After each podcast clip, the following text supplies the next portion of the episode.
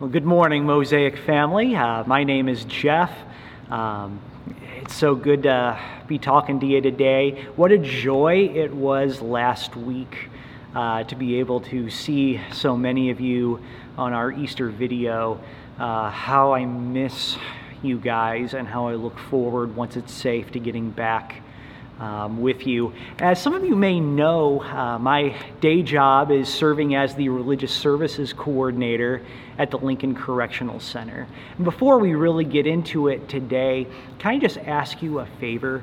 Uh, please take a few moments at some point today uh, to lift before the Lord the 4,500 men, women, and even youth uh, who are incarcerated in correctional facilities across the state of Nebraska, including many who are seeking to follow the Lord while in prison. Just like us, they cannot meet together to worship today, but unlike us, uh, they don't have the same access to online resources to facilitate connecting with Jesus. Um, to say nothing of the fact that uh, they're facing additional restrictions right now on visitors, and it's a lonely time and even more socially isolating time in an already very isolated existence for them. So please pray that the Holy Spirit would minister to their hearts today um, and that they would feel a very real sense of His presence with them during these hard and anxious days. Thank you for that. And now I just want to invite you uh, to take a moment with me, maybe set your feet flat on the floor, uh, close your eyes, take some deep breaths, uh, hold your arms uh, in front of you, um, and maybe just imagine that all the anxiety that you're feeling in this moment are kind of, is kind of gathered there in your hands anxiety over COVID and anxiety that you're feeling over your loved ones, maybe anxiety over having your kids at home all day, anxiety over the lost opportunities during this time. And then just slowly open up your hands and release that anxiety as we take a few moments just focused on your breathing.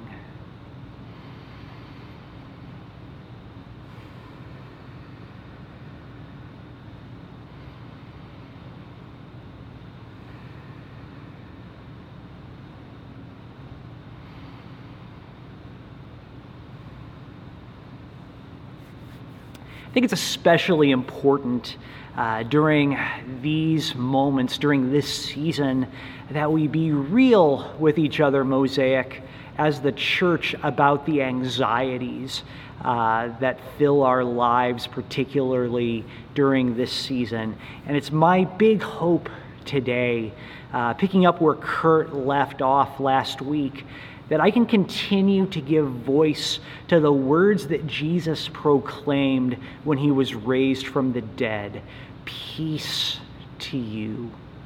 And that we can see the ways that that proclamation of peace meets us and our anxieties in this moment. There's a letter in the Bible called the letter to the Hebrews. It was written during a season of intense anxiety. And the writer of that letter makes a claim that's pretty incredible uh, about the meaning of the death and resurrection of Jesus.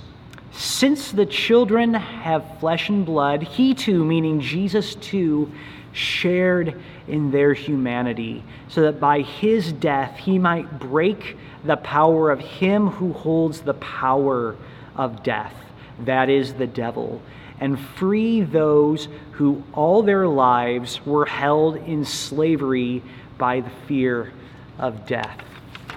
I think that's a pretty astonishing claim. And I don't know about you, uh, but I don't typically think about the resurrection of Jesus in exactly those terms. That not only does Jesus break the power of death, but he frees me from slavery to the fear of death. What exactly does that mean? So it was the end of January of this year that I started to feel something within myself that began to concern me. I'm not really big on going to the doctor. Like a lot of people, I avoid it whenever possible. My good friend Jimmy, uh, who's one of uh, the great comedians uh, here in town, he does a bit about not going to the doctor. Uh, he went uh, to Hy-Vee to get a flu shot um, at the clinic there. Um, and they asked him, okay, who's your primary care physician? And he said, I, I don't have one. And they got very confused and they asked him, so, what do you do when you get sick? And he responded, I wait. I wait until I'm not sick anymore. That's what I do when I got sick, when I get sick. And that's usually how I approach things too, but this was a little bit different. I found that I was dreading getting out of bed every morning. I was becoming very short with my kids more often than not.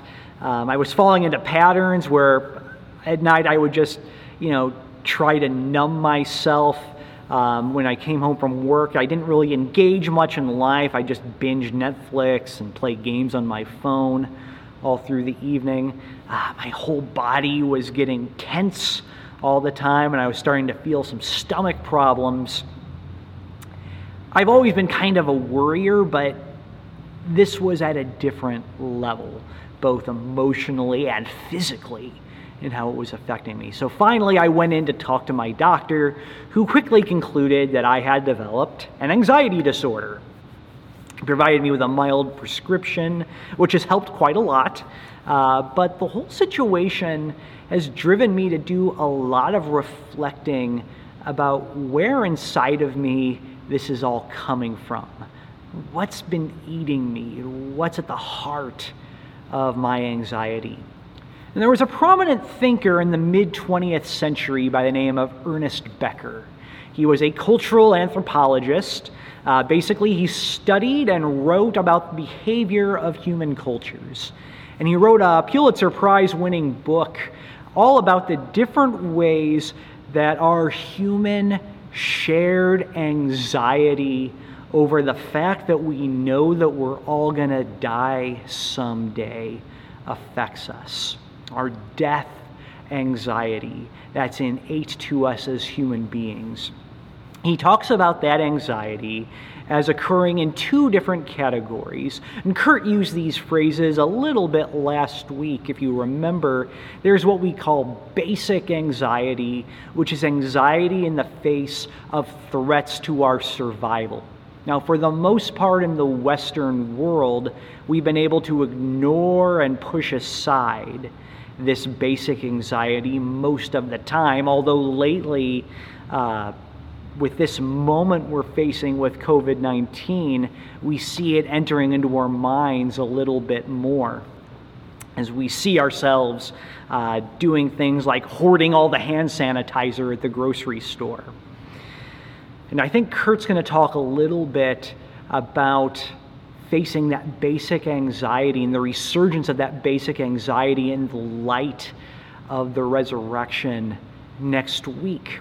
But then there's this other category of anxiety, what Becker referred to as neurotic anxiety. And don't get tripped up on that phrase and that word neurotic. Basically, neurotic anxiety and what it refers to um, it's, it isn't about being afraid of threats to our survival. Uh, neurotic anxiety is about the ways that we try and ultimately fail to create some kind of immortality for ourselves by na- making a name for ourselves or by leaving some kind of extraordinary impact or creating a legacy of some kind.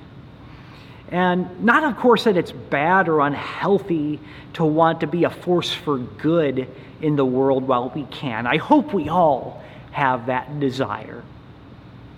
But rather, it's this obsessive anxiety with the question of whether my life matters. That I've come to see is really at the heart of my own anxiety, anyway. And I suspect for a lot of us, that question of is my life mattering? Am I being all that I'm supposed to be? I would imagine that lies at the heart of a lot of our anxiety.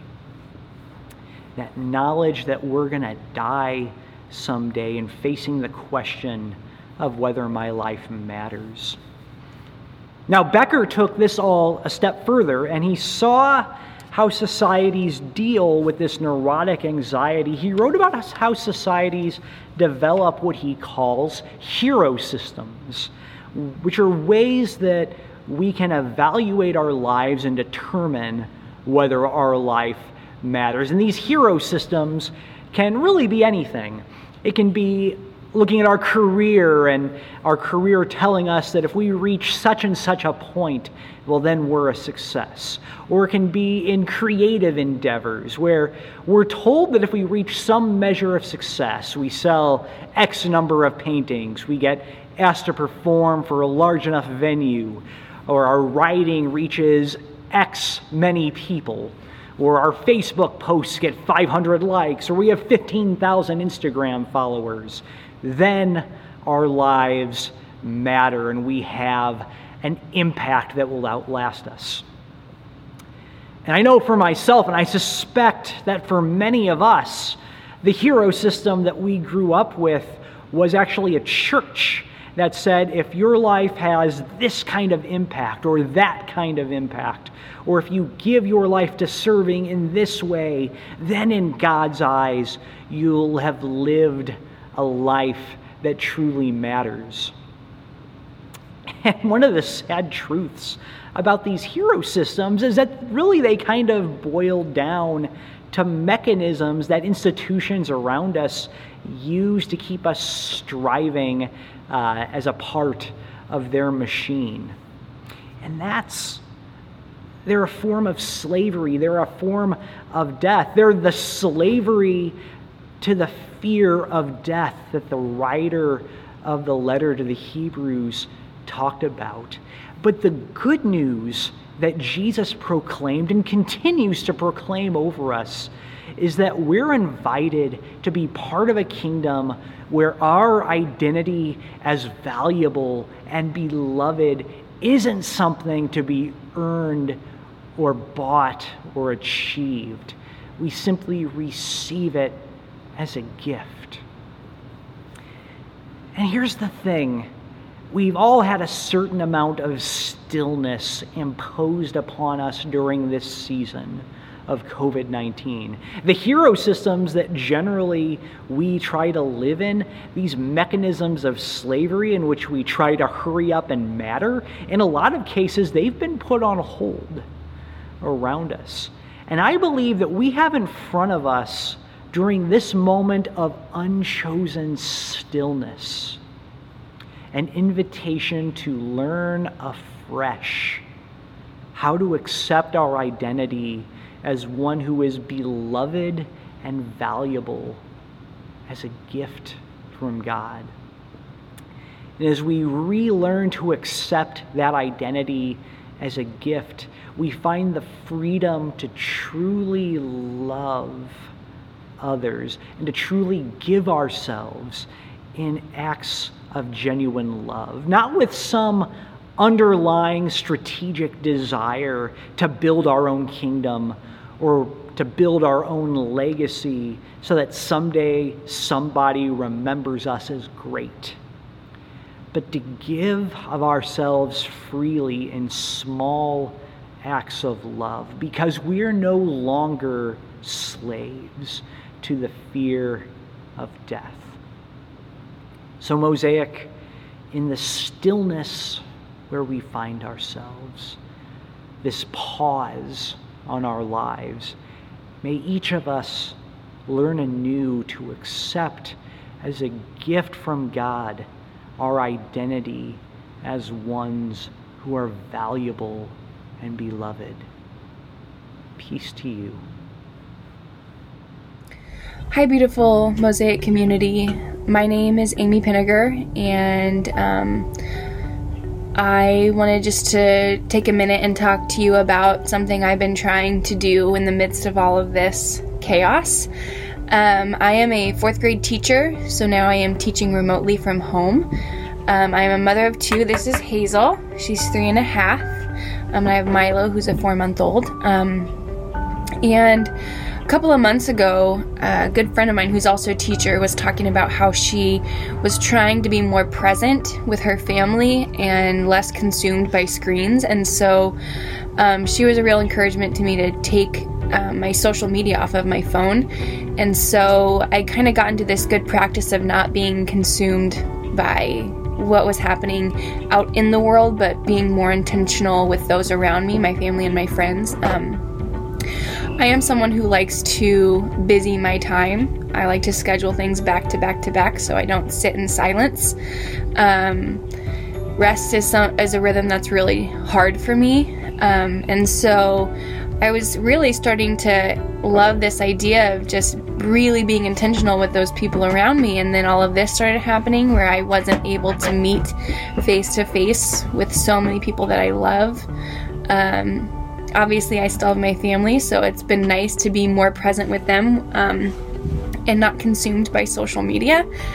But I was starting to think, you know, what can I do as a way to connect with people when I'm not trying to be on social media all the time, when I'm not able to go out and get coffee or um, go and see, meet up with friends and family in other places. And so, um, I started to pray and I just felt like God was saying I should write letters as a way to be intentional with the people I care about.